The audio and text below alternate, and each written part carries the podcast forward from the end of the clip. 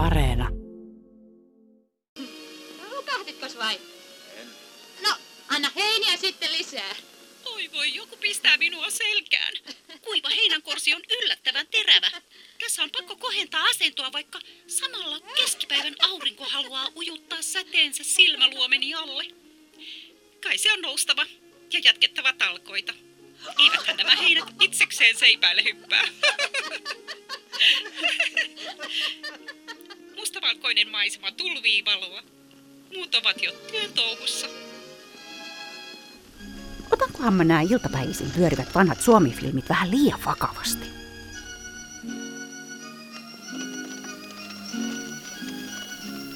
Ihana kamala välikuolema.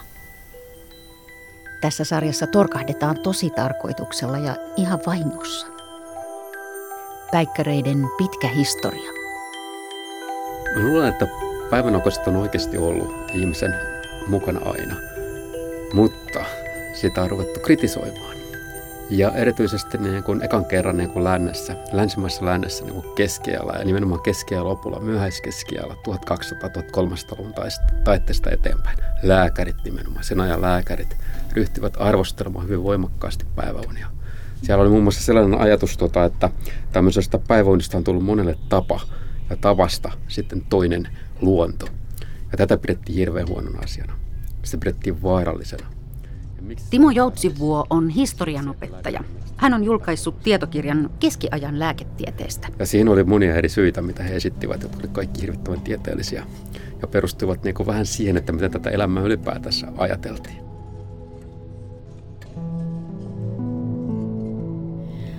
No päivällä nukkuminen on, on todellakin ollut aaltoliikettä. Ja siihen... Välvi Rantala on tutkija. Hän on julkaissut tietokirjan päivänokosten kulttuurihistoriasta. Euroopankin historiaa ja Suomen historiaa ja totta kai sitten myös eri, eri kulttuureissa. Että... Todella. Siihen liittyy laiskuuden syntiä, itsensä ja muiden huijaamista, kuumetta, myrkkyä, kuoleman vaaraa ja jopa itse vanha vihtahousu ynnä nenästä omille teilleen karkaava sisilisko. Mutta ettei niin ole mitä katarit usko, että siellä ottaa niillä mutta oli päiväunia niin kuin, niin kuin kertomuksia, että se sielu lähtee silloin niin kuin ruumista sisiliskon muodosta nenän kautta. Ja niin kuin voi havainnoida niin kuin hyvinkin kauan, niin kuin paljon kaikenlaisia erilaisia asioita. Se on kiinnostavaa, että heillä taas oli, niin kuin ainakin näissä tarinoissa väitetään, että tämä päiväuni oli, oli tämmöinen niin kuin sielun puhdistuminen. Katarithan uskoo, että on niin kuin kaksi maailmaa, tämä paha maailma, missä me eletään, niin sitten oli se parempi valon maailma, johon niin kuin sitten kolmen jälkeen pääsee ja sielu on niin kuin tavallaan niin kuin ruumiiseen sidottu ja pääsee vasta kolmen jälkeen sinne parempaan paikkaan. Ja sen takia niin kuin se sielun karkumatka siinä unessa niin oli aika tärkeä. Siinä oli sellaisia silminekä kuvauksia, että kun oli nähnyt, miten sisiliskon muodossa se sielu, sielu sitten painelee. Katarithan oli niin kuin lähinnä silloin 1100, 1200, 1300-luvulla, erityisesti Etelä-Ranskan alueella vaikuttanut tämmöinen katolisten harhaoppiseksi tuomitsema, tuomitsema porukka. Silloinkin on ollut siis tosi, tosi monenlaista suhtautumista päivällä nukkumiseen, mutta ehkä niin kuin perusajatuksena on ollut se, että se on niin kuin vahingollista, terveydelle vahingollista ja sitten myös niin kuin, jos tota, niin kuin sosiaalisesti, että se ei ole ollut hyväksyttävää, että sitä on, on kyllä niin kuin paheksuttu yksi elämän edellytys oli tämmöinen sisäinen lämpö, joka hehkuu sydämestä joka puolelle. Ja se niin pitää tämän meidän koneiston käynnissä. Ja sitä lepoa tulee yöllä, kun on viileämpää, vähän pimeämpää ja niin kuin kaikki on rauhoittunut. Mutta päivällä liikaa valoa, liikaa ulkoista lämpöä, se sisäinen lämpö ei asetukaan sinne, mihin se kuuluu. Sen lähtöpiste on sydämessäni sinne. Vaan se niin kuin lähtee niin kuin seikkailemaan sinne tänne ja silloin tulee niin kuin ristiriita. Ja sehän on niin kuin lääkärin mielestä aivan hirveä juttu. Se voi aiheuttaa pahimmillaan sairauksia. Siellä voi tulla kataria, siellä voi tulla kuumennousta. No, se, mitä ne myöskin nosti, että ihminen ajautuu tämmöiseen flekmaattisen laiskuuden tilaan, joka jää sitten pysyväksi. Sitten toisaalta niin ajateltiin myöskin, että toinen tämmöinen elämänteoria, eli on tämmöisiä elonhenkiä, jotka niin ohjaavat ihmisen niin elimistöjä. Ja yksi tämmöinen elohenki on sellainen, joka ohjaa meidän aivotoimintoja ja sitten myöskin aisteja. Ja tämä samalla tavalla niin kuin yöllä niin kuin asettuu lepoon. jos me ollaan päivällä, niin sieltähän tulee niitä aistijärskykkeitä koko ajan. Ja tämä niin on levoton. Silloin ihminen näkee painajaisen, se voi kuvitella, että demoni tulee hänen kimppuunsa. Ja niin kuin hirveän, hirveän niin kuin ongelmallisia pahoja, pahoja juttuja.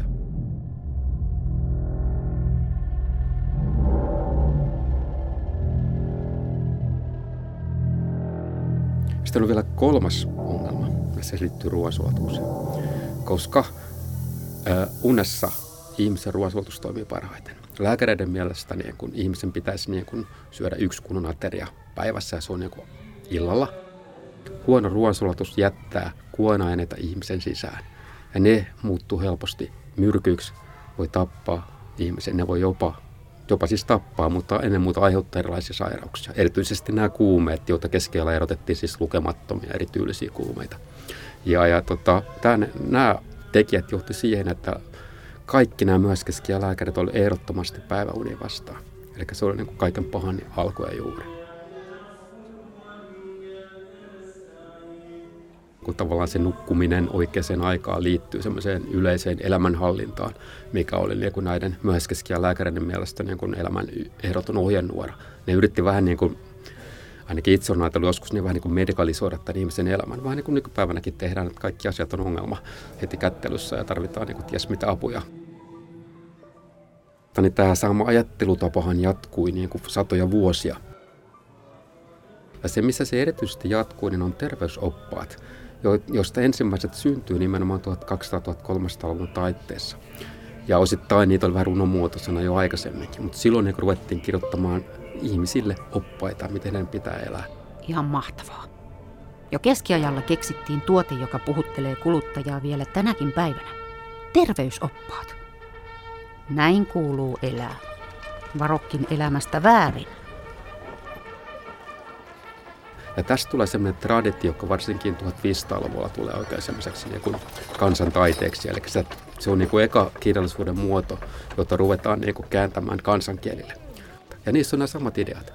Ja ne, niin niistä tulee semmoinen puumi, joka niin kuin vaan kasvavana kehänä niin kuin jatkuu, jatkuu, jatkuu. Se oli jossain tota kirjassa, oli just näistä, mitä se?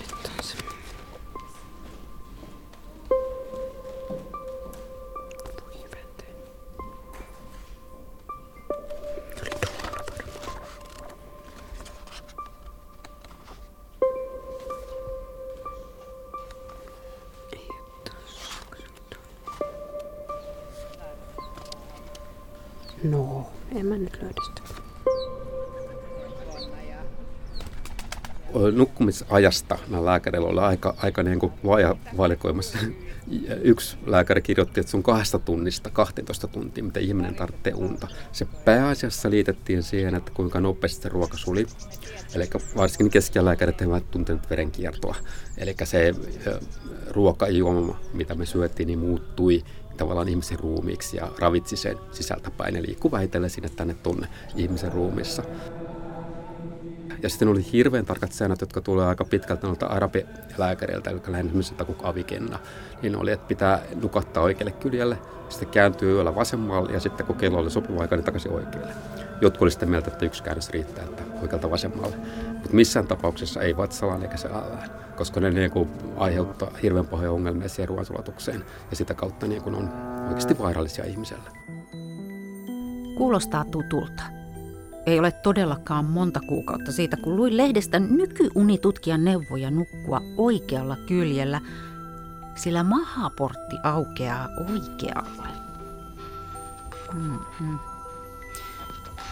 Tosin valtakunnan virallinen univiisas Markku Partinen kertoi jossain lehtijutussa, että tanskalaisen Mike Nedergaardin mukaan torkahtelu olisi terveellistä päällään seisten – mutta siten ihminen ei valitettavasti voi nukkua. Voisiko sitä yrittää? Ja hyvä vaan, jos ei pääse torkahtamaan, sillä urvahduksella voi olla kohtalokkaat seuraukset.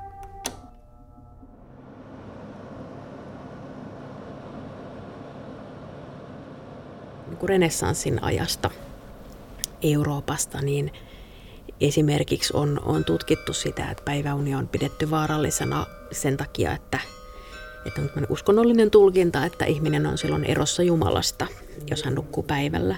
Ja etenkin, jos hän nukkuu tota, kirkossa. niin silloin hän on niin kuin, että saatanan kutsulle avoin ja tavallaan, että silloin se on niin kuin syntiä eikä, eikä ihminen ole niin kuin Jumalan käytettävissä eikä avoin Jumalalle. Että se on sen takia niin kuin vaarallista.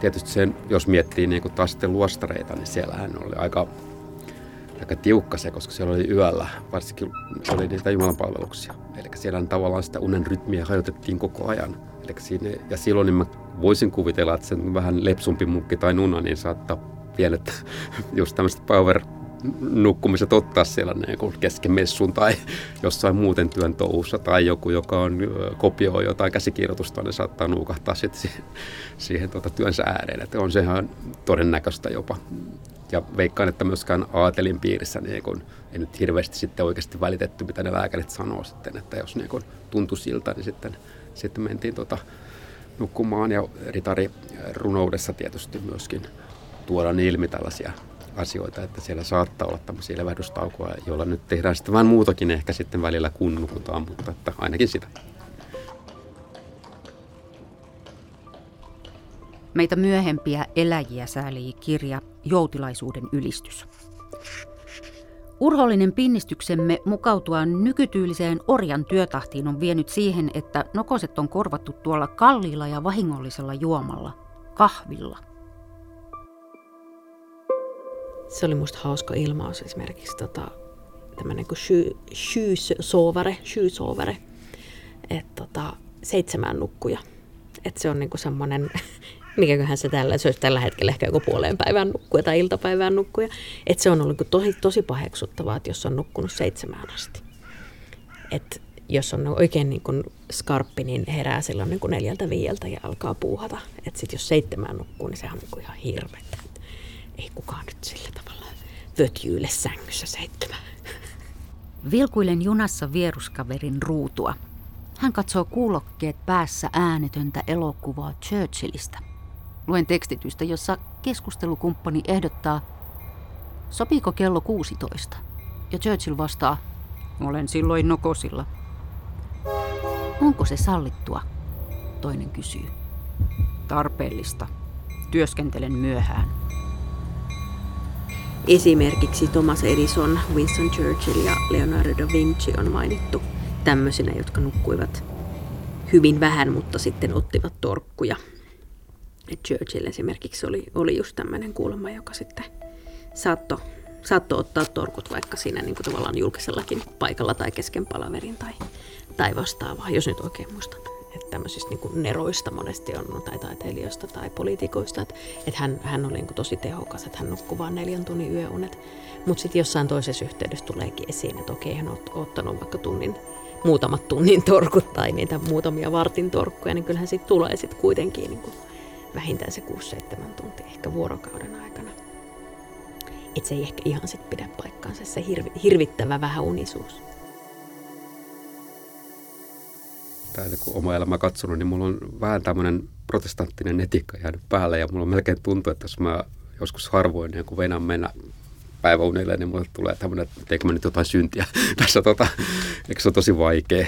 Että mä oon kyllä tosi huono siinä. Mutta että ne muutaman kerran, kun on uskaltanut antaa itselleen luvan, että nyt otan semmoisen 15 minuuttia, ja, niin, niin se on tuntunut hyvältä, luvalla sanoin. Eli täytyy myöntää, että ehkä keskellä aikana te ihan kaikessa oikeassa. Hyvin monessa asiassa kylläkin. Kyllä se sillä tavalla on, että raskas työ vaatii raskaan aterian ja jatkoksi sitten raskaan uneen. No lähde sinäkin nukkumaan. Ihana kamala välikuolema. Jos meidän pitää olla tehokkaita ja virkeitä ja kauniita ja nuoria ja niin poispäin, niin sitten nukkuminen valistetaan palvelemaan tätä päämäärää. Ensi jaksossa väärin nukuttu.